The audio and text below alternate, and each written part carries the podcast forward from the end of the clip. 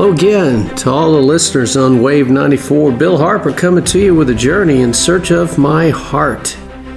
This is going to be a really exciting series. Let me tell you how this started. You know, here's the title of the podcast. My name is Bill, and I'm a man in search of my heart. The other day, I had lunch with my pastor, Pastor Bob Evans, up at Wildwood Church, who really liked the podcast on Unending Hope I did. And he says, Bill, what does it mean to be in search of your heart? I go, Well, Bob, that's a good question. It's pretty deep. It's not a simple answer for just a few minutes. He says, Why don't you unpack that? Why don't you take that journey? And I have been thinking about it for quite some time now. So here we go. I'm going to call this search patterns for the heart. I used to fly rescue helicopters for the Air Force, so we had concentrated searches and broad searches, and you used a different type of search pattern in different circumstances. So, not only did Bob Evans suggest that I explore this, but lo and behold, as soon as I went back to my John Eldredge podcast, which I really listened to, guess what? They had done one on the same subject right now. So it's popping up everywhere. Sounds like a pretty important point to me. Let's go back to a little of my history. When I was got into recovery 15 years ago and started working the 12 steps, I picked up the book Wild at Heart by John Eldredge. That began the process of opening my heart, examining it, trying to find it in context to its relationship with God. Uh, the second book I picked up and I became a very good fan was called Waking the Dead, as in waking somebody whose heart's not beating is kind of the topic of that book. I would call it the sequel to Wild at Heart. I would call it the advanced course or going into the higher levels than Wild at Heart. So I always recommend Waking the Dead by John Eldredge. And then one they wrote called uh, Sacred Romance, which actually predated Wild at Heart. Sacred Romance was written with John Eldredge. It was his first book published when he was a young therapist, a counselor with Brent Curtis in Colorado. They published this book together and had one of their first retreats together. It was at that retreat that Brent Curtis was killed in a rock slide. And John has written about that and his grieving and everything. And that book, The Sacred Romance, is very special. So if you're in a search for your heart, I would make sure you catch all three of those books Wild at Heart, Waking the Dead, and The Sacred Romance, all by Eldredge, E L D R E D G E, and a additional author Brent Curtis on that one. So, speaking of the book Waking the Dead, there's a paragraph, and I'm going to read it to you. The heart is central. That we would even need to be reminded of this only shows how far we have fallen from the life we were meant to live, or how powerful the spell has been. The subject of the heart is addressed in the Bible more than any other topic, more than works or service, more than belief or obedience, more than money, and even more than worship. Maybe God knows something we've forgotten, but of course, all those other things are matters of the heart. Consider a few passages. Love the Lord your God with all your heart and with all your soul and with all your strength. Deuteronomy 6 5. Jesus called this the greatest of all commandments, and notice that the heart comes first. 1 Samuel 16 Man looks at the outward appearance, but the Lord looks at the heart. Out of Luke 12, verse 34 Where your treasure is, there your heart will be also. Proverbs 3 tells us, Trust in the Lord with all your heart and lean not on your own understanding. Matthew 15 says, These people honor me with their lips, but their hearts are far from me.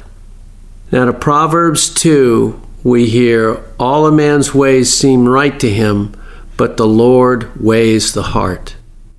According to the scriptures, the heart can be troubled, wounded, pierced, grieved, and even broken. How well we all know that. Thankfully, it can also be cheerful, glad, merry, joyful, rejoicing. The heart can be whole or divided, as in that phrase we often use, well, part of me wants to, but the other part of me doesn't. The heart can be wise or foolish.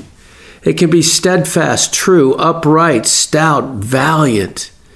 All of these descriptions can be found by perusing the listings for the word heart in any concordance. Your heart can also be frightened, faint, cowardly, or melt like wax. The heart can be wandering, forgetful, dull, stubborn, proud, hardened, wicked, and perverse. I think we all know that as well. Much to our surprise, according to Jesus, a heart can also be pure, as in, Blessed are the pure at heart, for they will see God. Out of the Sermon on the Mount, Matthew 5. And even noble, as in his story about the sower, when he says, But the seed on good soil stands for those with a noble and good heart, who hear the word, retain it, and by persevering produce a crop. That's out of Luke 8. The Bible sees the heart as the source of all creativity, courage, and conviction. It is the source of our faith, our hope, and of course, our love. It is the wellspring of life within us, Proverbs 4:23. The very essence of our existence, the center of our being, the fount of our life. That is from the book Waking the Dead by John Eldredge. The heart is central. So, a little bit of my story, it's a good time to tell right now, is when I entered recovery back in 2005, the early days were very painful.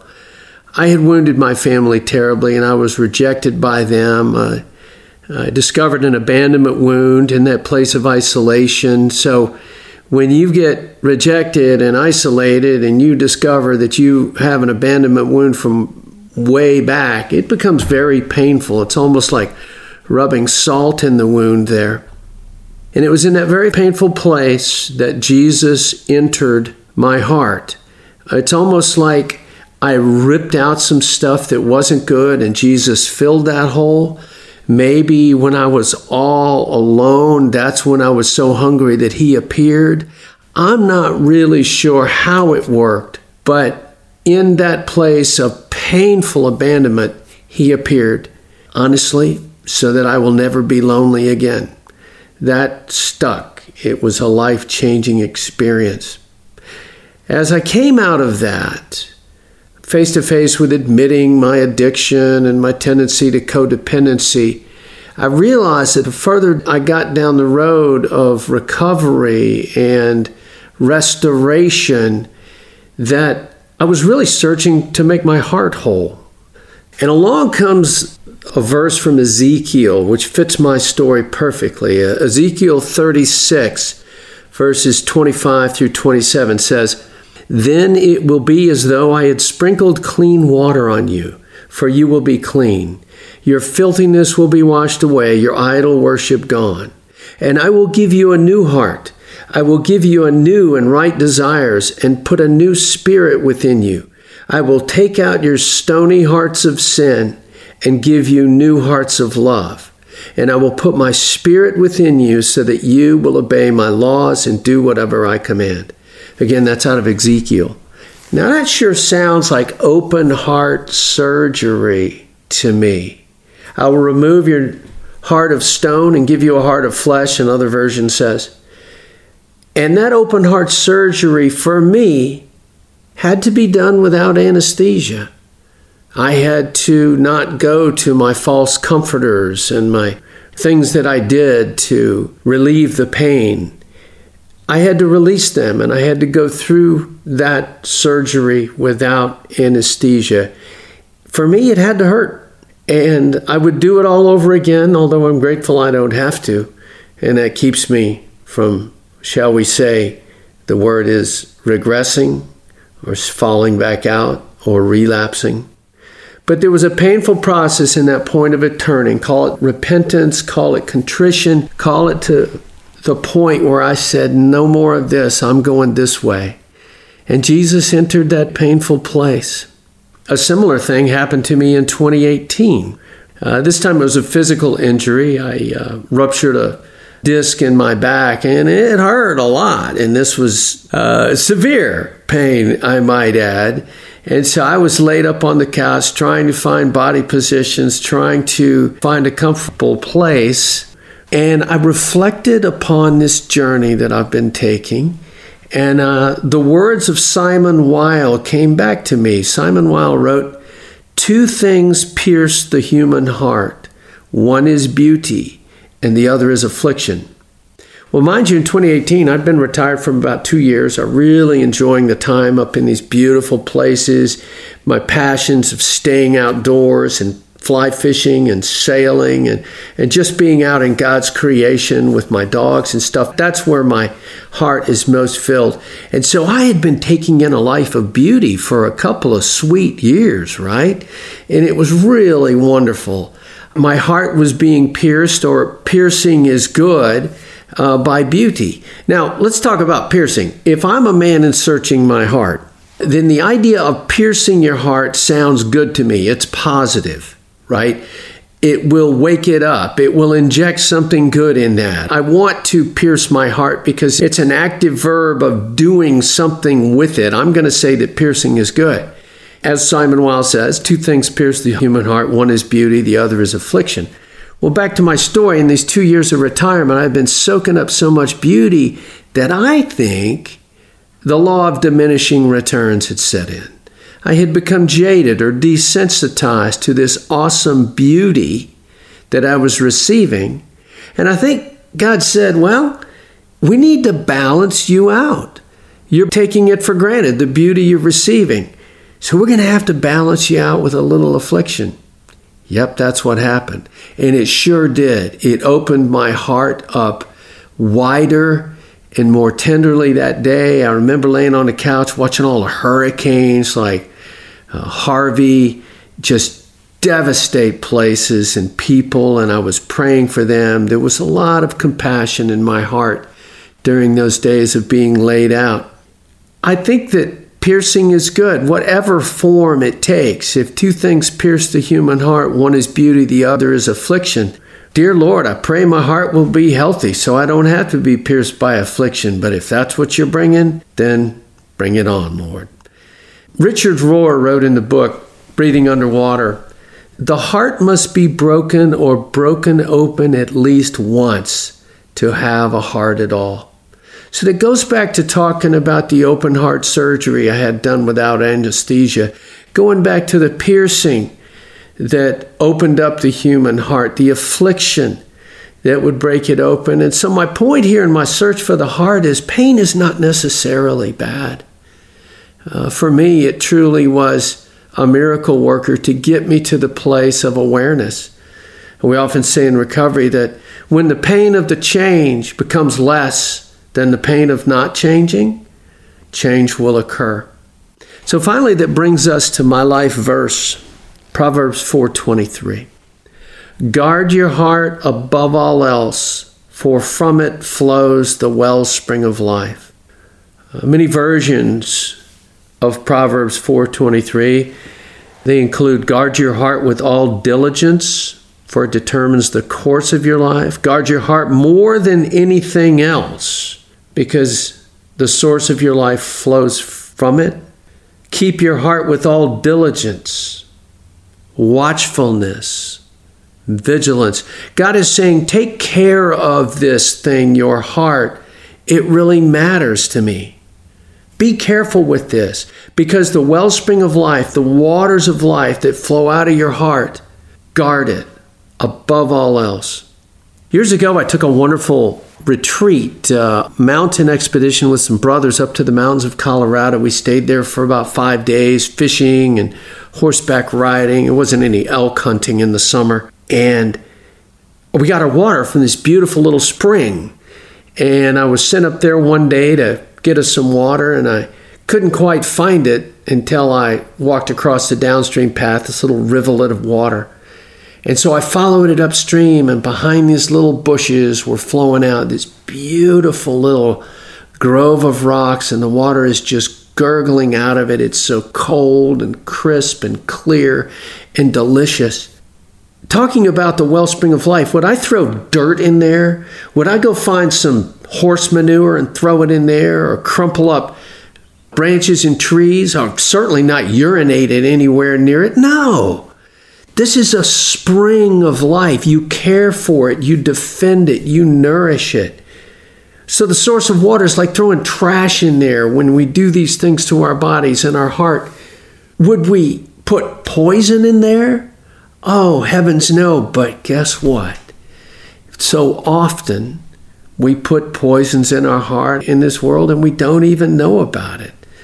I am extra sensitive now and been motivated to really care for my heart and be more pure in this season of Lent, giving up some of my false comforters, the things I go to to make myself feel better that really are not nourishing at all.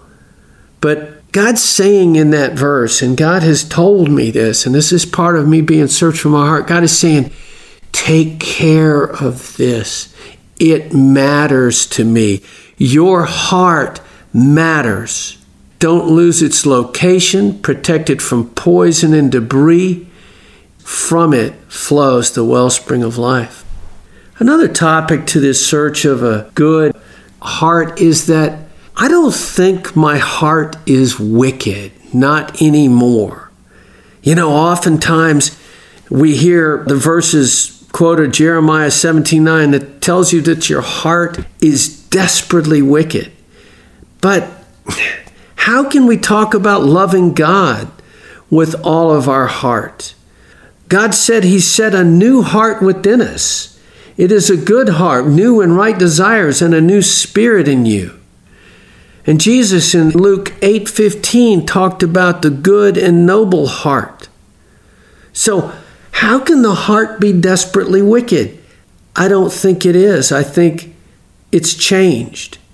In general, my heart is capable of anything. I can go to anger and resentment and idolatry. Sure enough, I can. But I've been changed to a good heart within me. At the end of this session, we're going to hear the song by Sanctus Real called Changed, about changed heart. And the refrain says, Although I cannot see, I know you promised me you're making a new heart where the old one used to be. Yes, I'm going to be changed a little each day. And even when I fall, I'll trust you when you say, I'm going to be changed by your grace. You won't let me stay the same as yesterday. I'm going to be changed. The song is entitled Changed by Sanctus Real. So you see, I don't think that my heart is desperately wicked although I'm human and I can turn to anger and resentment and those other things, I think my heart has been changed into a good heart, a heart of love, a heart of flesh and tenderness. That's what I believe these days, and God has said that and affirmed that from me. Once again, this is Bill Harper, and I am on the first of several sessions about In Search of My Heart. This is a journey to unpack what it looks like with these issues of the heart. And I'll be talking about some romance and some haunting. I'll be talking about other things to come forward. Don't forget to catch me on my podcast, Bill Harper in Search of My Heart.